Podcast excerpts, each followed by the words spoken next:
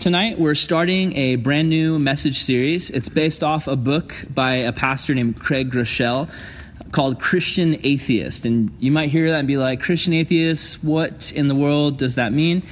Let me explain to you. According to a recent survey in America, our country, three out of four people believe in God. Three out of four people. You've got four people. Statistics show that three of those people believe in God. And about seven in 10 actually believe that Jesus is the Son of God or that he's God's Son who came into this world. But when we look at how people live today, I think that we could all be honest and admit that seven out of 10 people are not really living a life that reflects the teachings of Jesus. Wouldn't you say that? If you looked at your school, like, if you, wouldn't you say that seven out of 10 people wouldn't actually be following the teachings of Jesus? I, I don't think so at all. How many of you would think that's probably true? Anybody? Yeah. Yeah, yeah. While the majority of Americans believe in God, the truth is so many of us live as if God doesn't exist at all. And that's the definition of a Christian atheist. This message series is not going to be us making fun of atheists. In fact, I know a lot of atheists who are actually decent nice, kind people who do good things in the world. So this isn't really a shot at atheists per se. This is a shot at Christians who live like God doesn't even exist. So we're going to look at a verse to kind of set the tone for the series. It's Titus chapter 1. And the backstory is Paul is describing people who were very rebellious in how they lived. He says these people are full of meaningless talk. In other words, they talk a lot about faith, they talk a big game, but their actions are totally different. So the verse is Titus 1 16. Are you guys, is anyone reading it? Raise your hand if you're looking at it right now. Anybody? Come on. Does anyone have their Bibles? Yeah? Okay, a few people. Okay. Well, I respect that. So, Titus chapter 16, it says, They claim to do what? If you're reading with me, let's say it out loud. They claim to know God. They say, Yeah, we know God. We believe in God. They claim to know God, but by their actions, what do they do? By their actions, it says they what? Deny. They deny Him. They claim to believe in God, but by their actions, they deny Him. So, we're going to do this in four messages, messages, four, four messages. Um, the first one tonight is we're going to be talking about people who believe in God, but they don't actually know Him. The second week, we're going to be talking about people who believe in God, but don't actually fear Him. That's going to be a really important message. The third message is we're going to be talking about people who believe in God, but they say, I don't want to go overboard about that Jesus stuff. And the fourth week, it's going to be people who believe in God, but don't trust in Him fully. We'll probably do the last message the first week of December. So I want to start about, or I want to start out um, by telling you guys that this series is all about not being a Christian atheist, but the opposite how we cannot live like a Christian atheist. We, how we cannot live, live, I can't talk tonight, oh my gosh. How we cannot live like someone who believes in God but lives as if he doesn't exist. So today's message is I believe in God, but I don't really know him. Here's an illustration. Years ago, I believed in Brooklyn but I, hey, there she is. Years ago, I believed in Brooklyn, but I did not know here. Here's what I mean by that. I believe she existed. Like, I believed, like, yeah, somewhere out there, there's a girl for me. Like, I believe in her. Like, I believe that she exists. I, for a time, I didn't believe in her because I thought I was going to die alone forever and ever. Like, you guys know that, that one meme that's that forever alone guy with, like, the enlarged, swollen head and he's crying? Like, that was just me forever in high school and junior high. Tried to get dates, like, was rejected every single time. You guys have all heard me talk about it. I had one girl I asked to a dance and she literally laughed at me, tee hee, and ran away, and I was crushed for life. So there's a time where I was like, yeah, I mean, I'm just gonna crawl into a cave and die alone. Like that's what Christian guys do, right? We just die alone. But eventually I trusted God and I believed that out there somewhere was a beautiful, amazing, smart, caring, kind, godly girl for me. So I believed in Brooklyn, but I didn't actually know that she existed. I prayed for her. I said, Lord, I pray for my future wife. I pray that you protect her and keep her safe and, and bless her. But if someone were to ask me, Aaron, tell me about your future wife, I'd be like, oh, I got nothing to say. I don't know her. I didn't know Brooklyn. Yeah, I'd have nothing to say. I believe she existed out there, but I didn't actually know her. Then one day I met her. and it was like I got saved. It was like a different kind of salvation. I got saved from a boring, depressing single life. Uh, if you're single, I'm sorry, I, am not trying to diss you. I'm just saying for me at the time, my life was pretty pathetically terrible. I, I, was really obsessed with puppet shows, and I, my hair was grown out so long in front of my face. I had like gnarly bangs, and I lived in my room like it was a cave, and I was so antisocial. So I'm not saying to be single is something you need to be saved from. I'm saying for me to be single was something I needed to be saved from. Um, I, I, had a, yeah, I, I was messed up. Um, so when I met Brooklyn, it was amazing and, you know, in meeting her, so many good things have happened in my life. Like, God has used her in so many ways. I, I, feel like as a person, I've grown so much just by knowing her. Not even by even being married to her, but just by being her friend. She's, she's blessed me so much. And, you know, we've been married now for six years, and I know her extremely well. When I walk into a room, there can be a bunch of other women in the room, but the only person I'm really interested in talking to is my wife, Brooklyn. Um, when she walks into a room, I'm immediately blown away by how cute and beautiful she is. I know the smell of her perfume. I know her style of clothes. Um, I know what she's going to order at pretty much any restaurant. She's super consistent. If we go to Mexican food, she is going to get two chicken tacos with rice, beans, and always chips and salsa with queso if it's an option. If we're going to get sandwiches, always turkey, wheat, lettuce, cheddar cheese, and mayo. Simple but good. Um, In-N-Out. She's going to get number two spread only with a 7 Up soda on the side. And if it's Starbucks, she's going to get a grande iced caramel macchiato with an egg and bacon breakfast sandwich, even if it's not breakfast at the time. So I know her very, very well. I also know that if I accidentally use her towel after a shower, she pretty much thinks I'm Satan. Um, the same as if, if I touch if I touch any food in the house without washing my hands, I am also the devil.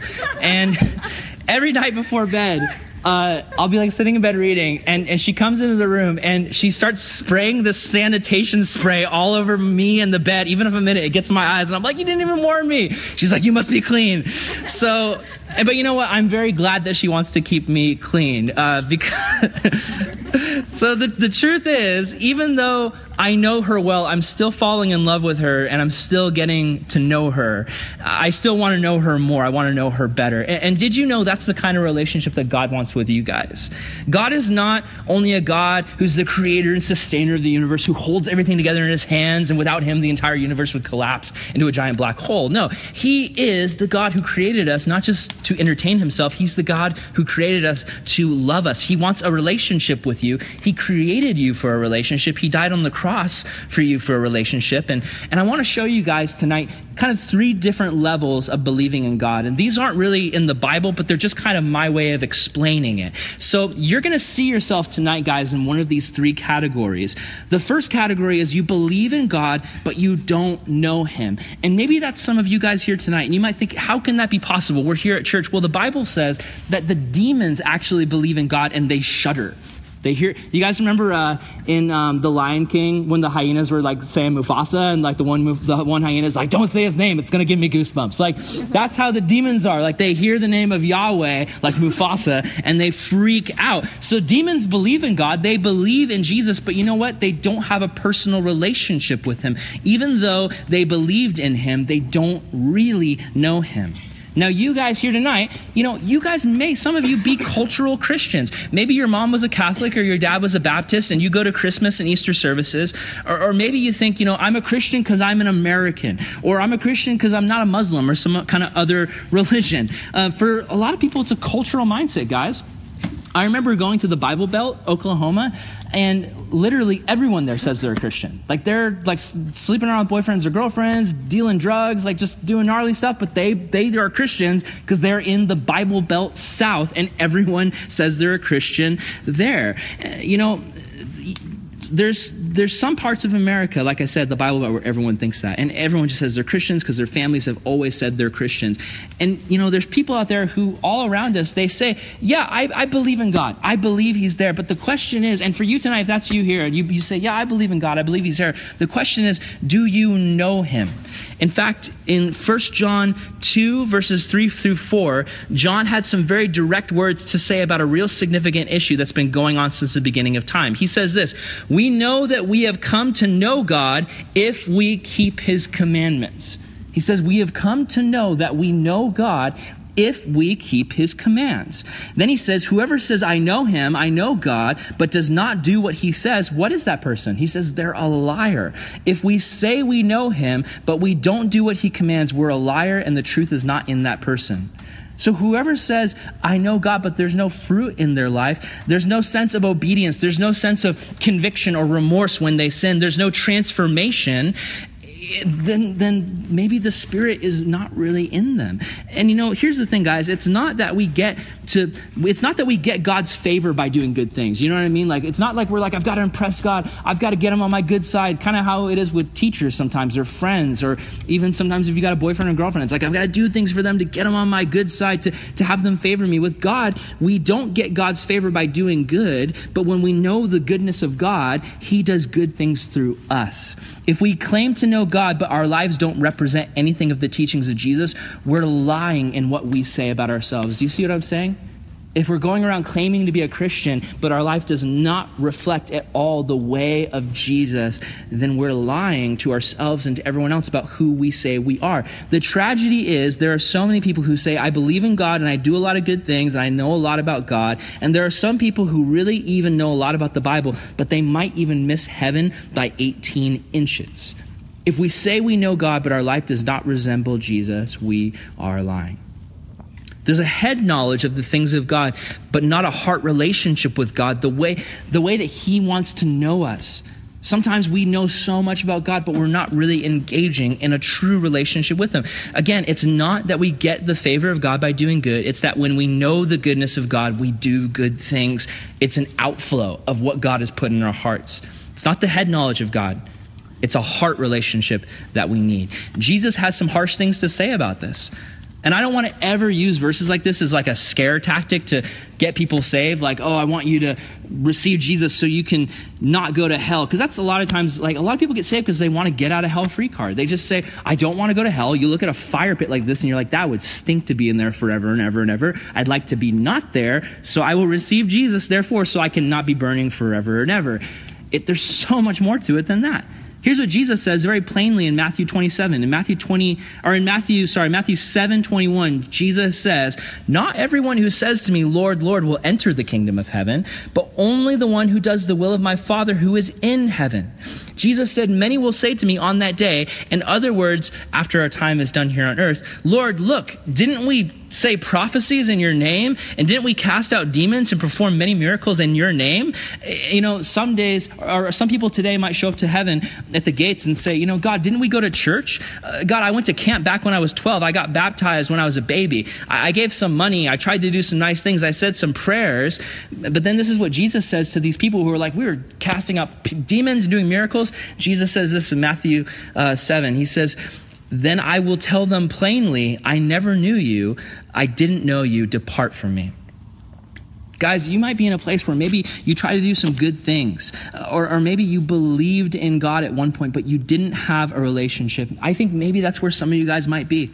You know, I, I realized I went to a youth workers conference recently, and something that one of the people said there struck me. Um, he said, Never assume that everyone in your youth group is doing 100% okay.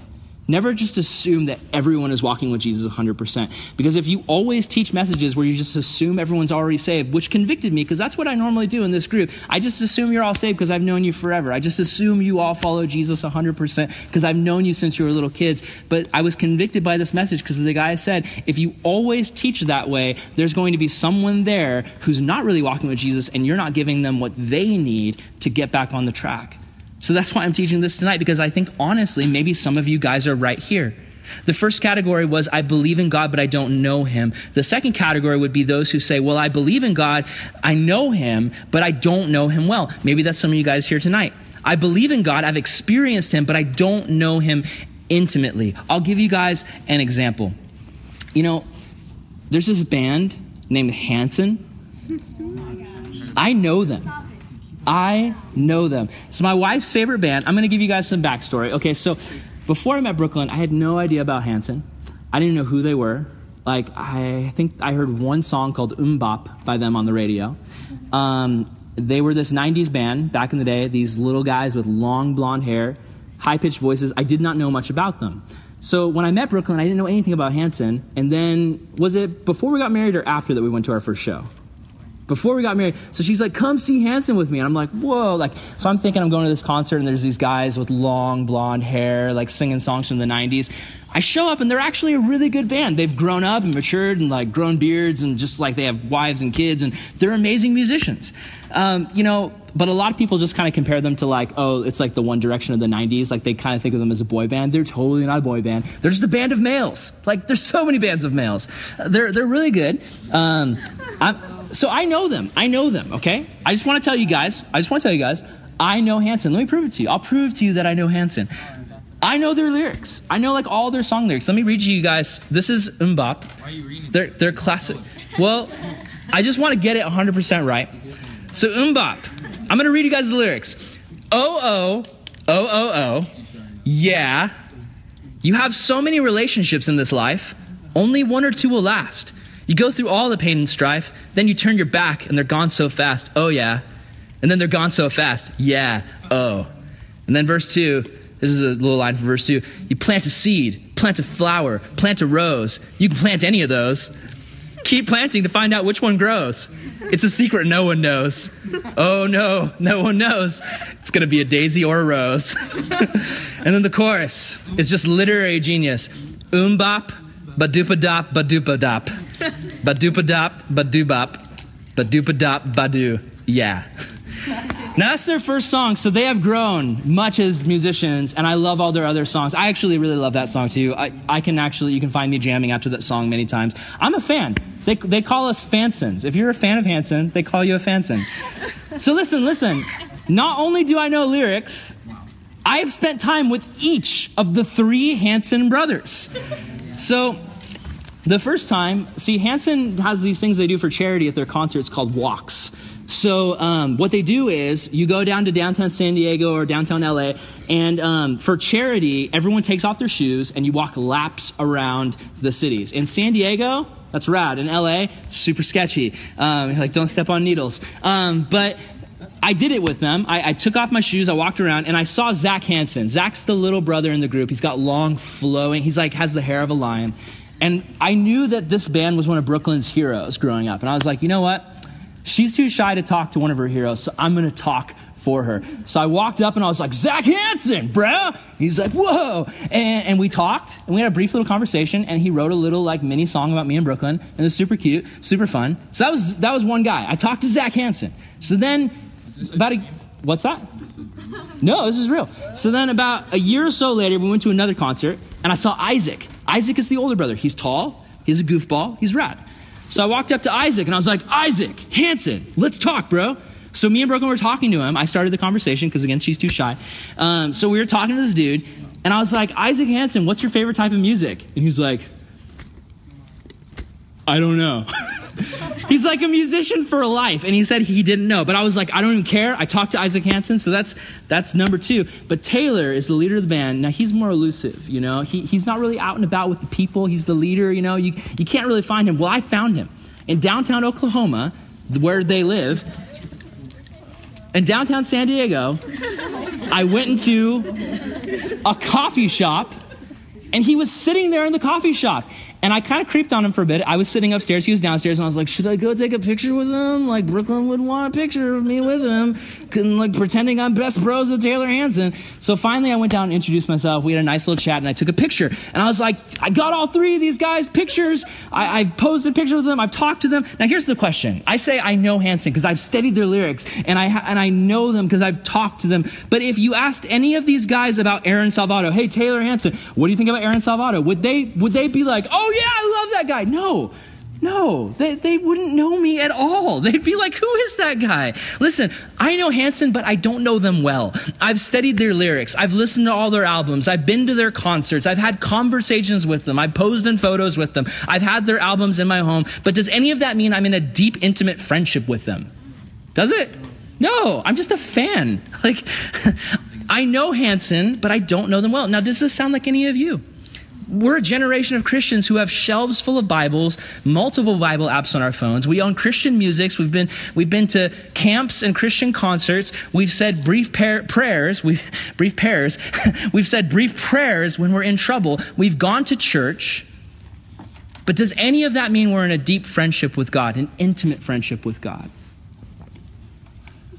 For a lot of us, our relationship with God can be all smoke but no fire. So the second group is I know a lot about God, but I don't know him intimately.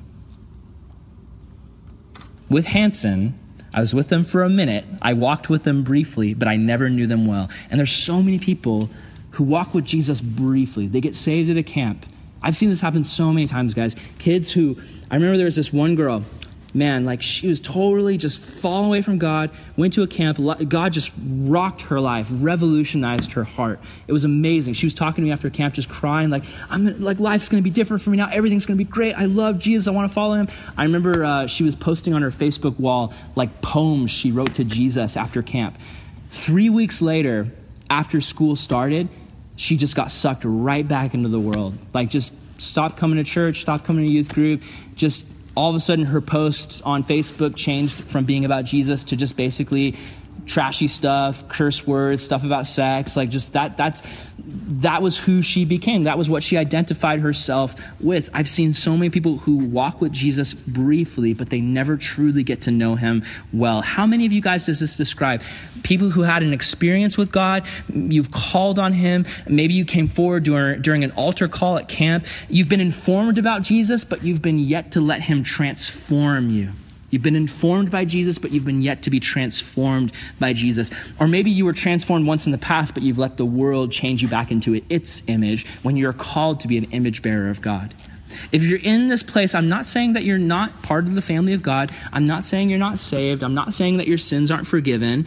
Maybe that's the case, but you know, the Bible says that it's through faith alone in Jesus that saves us. But what I'm saying is, maybe you know God, but you don't know him well. And in that case, I would say bluntly, because I love all of you dearly, maybe tonight you have a saved soul but a wasted life. In fact, one time Paul was talking to a group of people that were very well in this category. In Galatians 4, verses 8 through 9, Paul is talking to the church in Galatia, and he says to them, Formerly, when you did not know God, or in other words, you, you know him now, but you didn't know him before. He says, formerly, when you didn't know God, you were slaves to those who by nature are not God's. He said, now that you know God, and he kind of qualifies it by saying, or, well, rather that you're known by God. It's like he's saying, you don't know him well, but you're known by him. So he says, now that you're known by God, how is it that you're turning back to those weak and miserable forces? Do you wish to be enslaved by them all over again? In another book, Paul says, when we return to those sins that enslaved us, we're like a dog puking up vomit and going back to it and eating it. It's disgusting. But it's something that I've done in my life. I'll be the first to tell you. Gone back to old sins that once hurt me. Listen, I'm telling you, there are so many people in our group that I love so much, but I want to say this. What are you thinking? You know God, but yet you're going back to the old behaviors that are very destructive to you and your relationship with the Lord. They hurt your testimony. It causes you to have to live in secret sin and, hide things from your parents and, from your friends and from the group. and it really weakens your relationship with God. Why do you turn back to the things that once enslaved you? Life is not good when you know God, but you don't know Him well. Because when you truly get to know God well, it doesn't mean that you instantly become perfect, but it means that you're in the process of being perfected. The more you get to know God, you become more like the image of Christ. The biblical word for it is sanctification, which is something that Scott talked about with us a couple Sundays ago. There are those who believe in God but don't know Him. And honestly, guys, that's some of you. There are those who believe in God and don't know Him well. Honestly, guys, that's some of you. The third category are those who know God well. The third category is those who know God well. They believe in God, they know Him intimately, and they serve Him wholeheartedly. Now, for those of you guys who are in that category here tonight, you might not even be in a place where you feel like you would claim that. Like, oh, yeah, that's me. I'm category three. I know God and I serve Him wholeheartedly. I love Him wholeheartedly because you know your sin. and, and you feel guilty about it a lot of times, and you feel like I'm not worthy to be in that category. Uh, you know what? Flaws and sins can never hold you back from being in that category. The only thing that can hold you back is you choosing not to be in it. Listen, if this third category is you, you'll, you'll start to recognize it. Because what I'm going to do is I'm going to list some of the indicators of this third category. And if that's you, I just want you to take notice. If I'm saying these things, if that's you, I want you to take notice and, and, and have you realize, okay, this is me. I'm on the right path. If there's things in these categories that maybe I'm saying and you're like, oh, that's not me, then realize this is what we need to get on the path. Someone who believes, the third category someone who believes in God, loves Him wholeheartedly, and serves Him wholeheartedly and knows him intimately is someone who believes it's someone who is used to the feeling and the presence of the holy spirit in their life that's the number one indicator someone who is used to the presence and the feeling of the Holy Spirit in their life. It's someone who's learned to walk by faith and not by sight. Someone who, when they sin, they're legitimately convicted and they turn from their sin and they repent. It's someone who knows what it's like to wake up and say to God, God, I want whatever you have for me. Lead me today. If this is you, you're somebody who you see the hand of God working in your life all throughout the day. You can sense Him in the conversations you have with people. He directs you to say things to people that you normally wouldn't say in your own strength. He directs you to reach out to people that you normally wouldn't reach out to. You sense His comfort when something happens in your life that's hard. You feel His supernatural peace when you go through storms and trials. You know what it's like to have the power of God in your life, and you truthfully say, I couldn't have done it without Him. When you say, I couldn't have done it without God, you know it's true because you know your own weakness. If this is you, you know that God is the one who makes you strong. His word is a part of your life.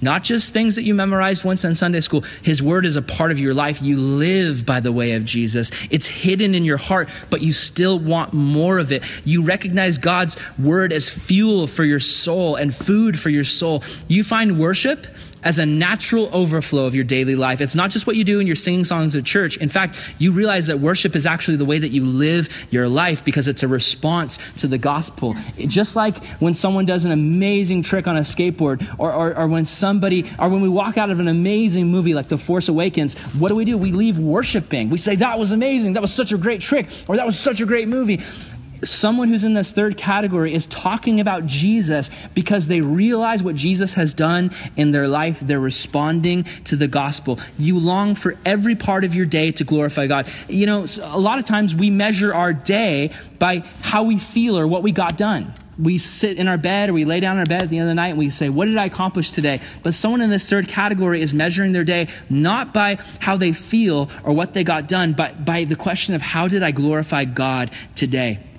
And it's not that you're perfect. It's not that you're better than anyone else. It's just that you've been walking with God. You know, for the last eight years, I've been getting to know my wife, Brooklyn, and I've been growing closer and closer to her. And I can tell you honestly, legitimately, I'm not like, all right, I've got enough of her. Like everything should just stay the same. I want more of Brooklyn. Like I want to know her more. I want to learn more about her. I want to be surprised by her. I want our friendship to get better and better. I want more dates and just sitting across the table from her and having great conversations. And I'm planning on it because we're going to be married for life.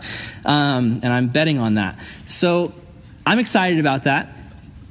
Tell death do us part. Love you, Brooklyn. But you know what? In the same way, for the last 27 years, I've been getting to know my God. And I want more. I want more of God. I love the imagery that David says in Psalm 63, verses 1 through 4. Listen to what he says. This is Psalm 63, verses 1 through 4. This is a man who loves God, a man who longs for God, a man who needs God. Listen to the intimacy of his language when he says in this one verse, he says, verse 1, You are God, my God. He's, he's like, You're not just some God. You're not just any God, someone else's God. No, you're my God. He says, Earnestly I seek you. In other words, this is coming from the pit of his soul. He says, I thirst for you. My whole being longs for you in a dry and desert land where there is no water. Oh God, you are my God. I have seen you in the sanctuary. I've beheld your power and glory.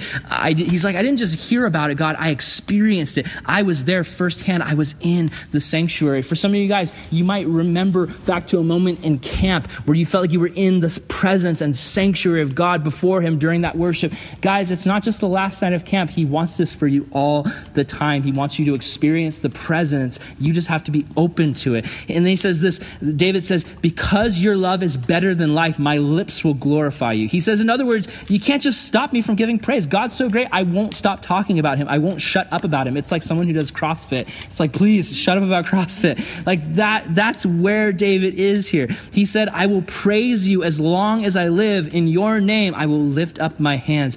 This is a reflection of a person who's not perfect. It's not a person who has it all together. It's someone who knows God intimately and someone who's longing to serve him wholeheartedly. He says, God, I long for you and earnestly I seek you. That's so different from like, yeah, I, I believe in God.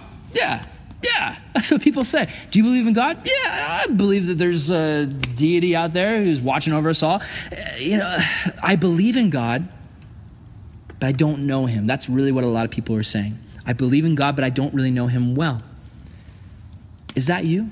I believe in God, but I don't know him. I believe in God, but I don't know him well. Or are you someone who believes in God, but you know him intimately? And by his grace and through his spirit, you say, I will serve him wholeheartedly. How well do you know God? There's a great way to figure that out. What you call God is a great indicator for how well you know God. For example, most scholars believe David wrote Psalm 9. In verse Psalm 9, verse 10, um, he says this Those who know your name, everyone say that with me those who know your name. He says, Those who know your name, what do they do? They trust in you. Those who intimately know the name of God trust in God. Those who know your name trust in you. Those who know your name trust in you. For example, what you call me shows how well you know me. If you call me Mr. Salvato, we probably don't know each other very well. You're probably a telemarketer. I'm like, hang up. I don't want to talk to you.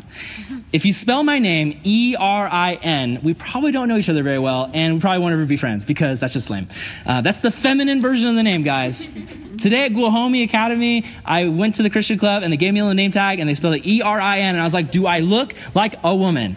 A A R O N, masculine. Anyway, so if you call me Pastor Aaron, you probably know at least a little bit about me. Like we probably just met and you're like, oh, he's the pastor of the youth group. I should probably call him Pastor Aaron. Anyone who's known me longer, you, you know that I don't like to be called that because that's just weird.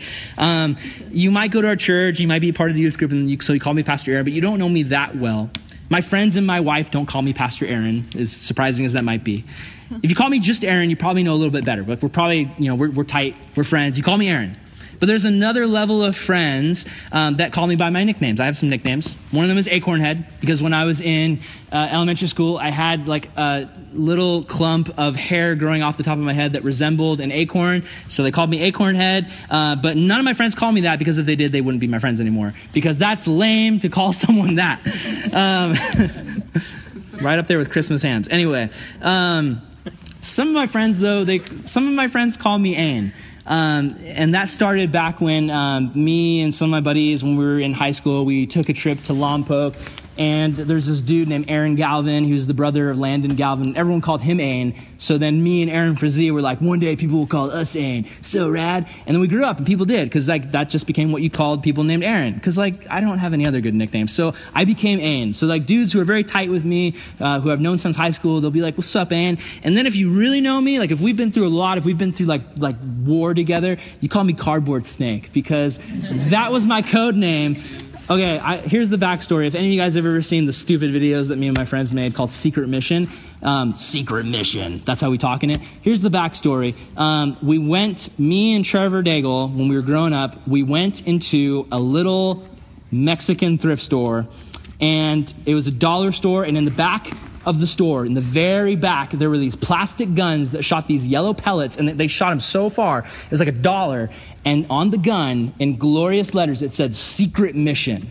And from that day, we knew that we were going to start a fake club of secret agents. It was just a stupid thing to do because we were supposed to be in photography class, but we blew it off and went to the Mexican dollar store. So, anyway, we all came up with code names. I, I was thinking, okay, there's a video game called Metal Gear Solid, and there's different snakes. Solid Snake's the best. Liquid Snake's his twin brother. There's Solidus Snake. There's all these different snakes. Uh, what would be the worst snake? Cardboard Snake. So I became Cardboard Snake because I was the worst snake. So if you've been through high school with me and you've made stupid movies with me, you might call me Cardboard Snake. But There's only one person. This is kind of embarrassing, but there's only one person who calls me babe, and it's Brooklyn. It's not my mom. When I was little, maybe. When I was a baby, like, oh, it's a babe. But, uh, there's only, look at the babe in yonder crib. Um, but there's only one person who calls me babe now. If you, if you guys start calling me that, I will kill you. Um, anyway, there's only one person who's that close to me who gets to call me that. So, what you call somebody determines how well you know them. Guys, what do you call God? What do you call God? Is he like, is he the big guy up in the sky? Is he the man upstairs? When you pray, do you pray to six pound, eight ounce baby Jesus? it's, from, it's from an old stupid movie. Some of you guys know him. Some of you guys know him as Father. Listen, some of you guys know him as Father. Some of you guys know him as Savior because you know what he saved you from. Some of you guys know him as friend because he was there for you when no one else was. Some of you guys know him as healer because he healed you of something no one else could. Some of you know him as provider, comforter, master, Lord, king. What you call Jesus, how you think of Jesus. When you think of Jesus, what's the first word that comes to your mind? Is it just God? Just deity? Or is it, He's my master, He's my king, He's my friend, He's my savior, He's my redeemer, He's my forgiver? Uh, imagine, imagine how God must feel when he died on the cross for us so not just so he could save us so we could go to heaven but so he could bridge the gap between relationship so he could restore righteousness to bring us back into a right relationship with him imagine how he must feel when he died on the cross and all we really say to him is just dear god dear god it's the equivalent of hey man his name's not god it's yahweh god is just a title for deity it, it's literally like saying hey man and that's all we do you know what Jesus called him? Jesus called him daddy. He called him father. In, in the Jewish language, there was a word they had for it called Abba. And, what you'd have is just these Jewish men, you know, and, and out, out in the marketplace in, in, in those times, you know, um, it was a very proper time, so husbands didn't really show a lot of affection to their wives. Wives didn't show a lot of affection to husbands. Children had to be very proper. But when they got home, uh, the, the dad could sit on the sofa and the children would run up and they'd say, Abba, Abba, Father. And they'd sit on his lap and play with his beard and just they'd be so stoked to be with their dad in that moment. Guys, that's the relationship God has died for you to be in with him. And you might not even have a good relationship with your father here on earth, but Jesus is the ultimate father. And what you call him reflects how well you know him. I would challenge you when you pray, start, start saying more to him. Start calling him what you really feel about him.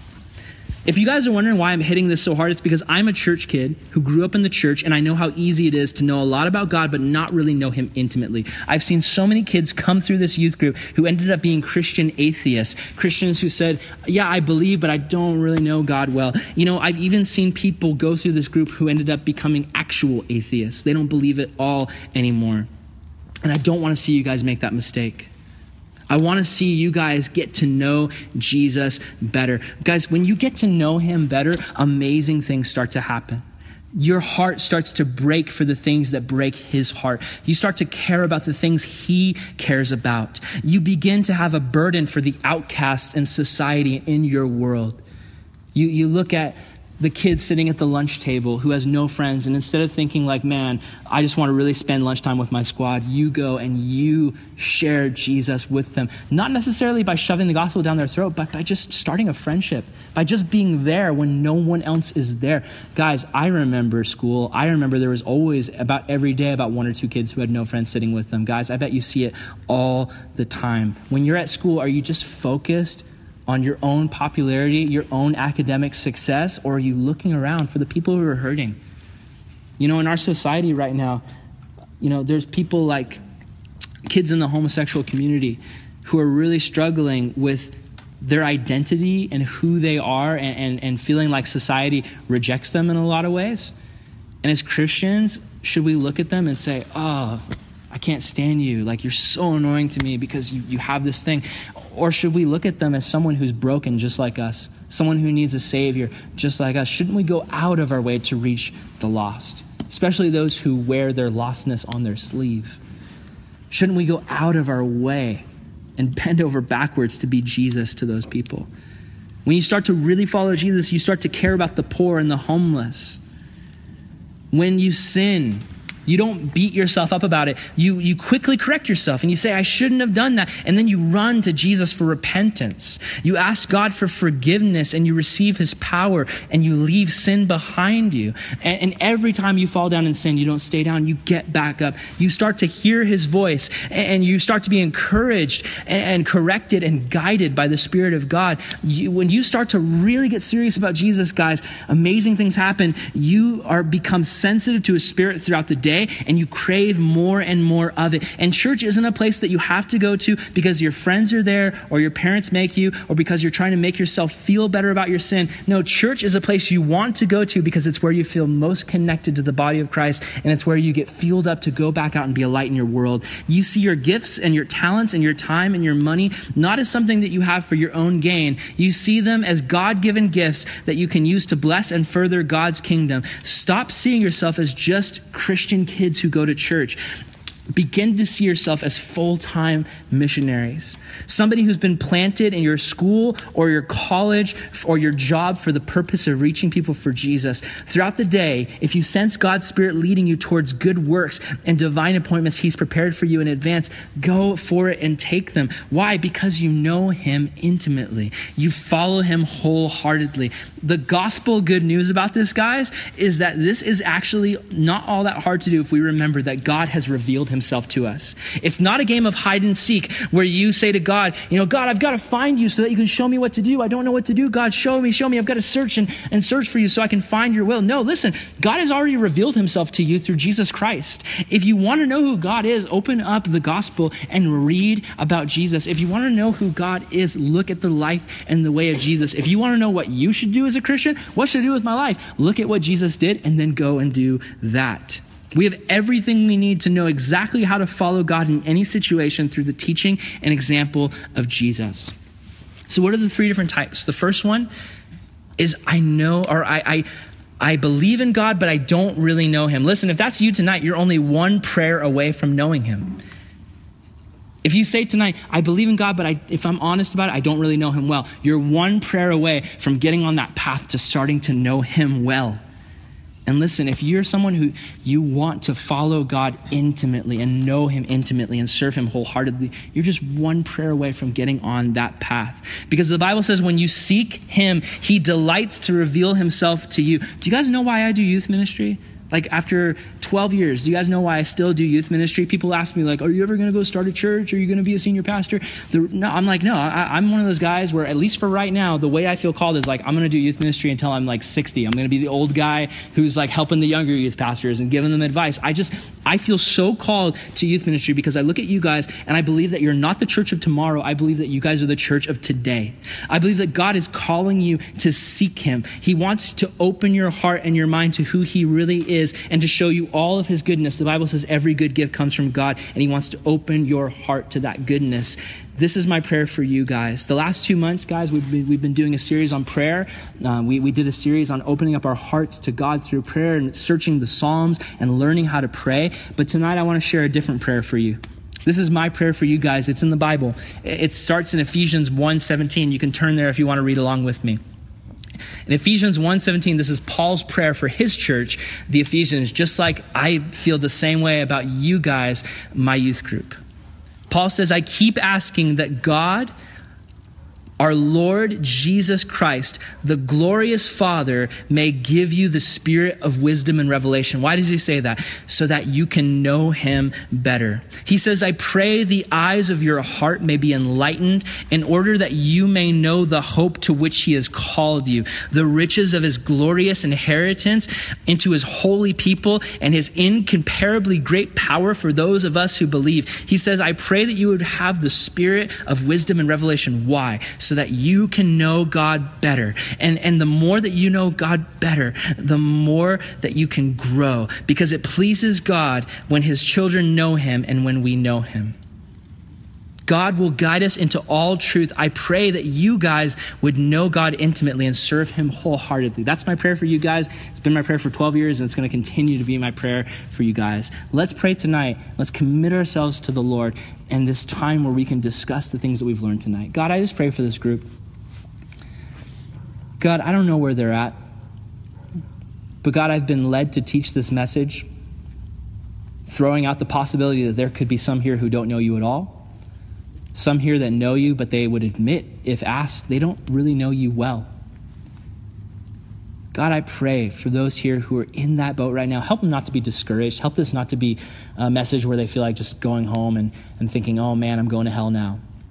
God, help them to know that it's by grace that they're saved, but I pray they wouldn't have a saved soul and a wasted life. God, we can read books about you, we can go to concerts, we can go to camps, but unless we have an actual intimate relationship with you, what is it all for? God, I pray that we would know you. I pray we wouldn't be Christian atheists, but we'd be full on followers of Jesus Christ, servants of the Most High God. We love you, God. I pray for these students here that you would fire up their hearts tonight to commit themselves to you to commit themselves to follow you with everything they have. If anyone here has been backsliding in sin lately, giving into temptation, making compromises, God, help them to cut off all those weights and sins so that they can follow you wholeheartedly. And I pray that their friends in their small groups would encourage them to do that, that they would hold them accountable, God, that they, that they that we would be honest and open with one another. Like we always say, let's be honest and open that we would speak truth into one another's life and that we would be open and honest about our own failures. God, I pray that we'd be a community of Christ followers here, not just a church youth group, but a community of followers who practice the way of Jesus. We love you, God, and we ask this all in your name. Amen. Amen, guys.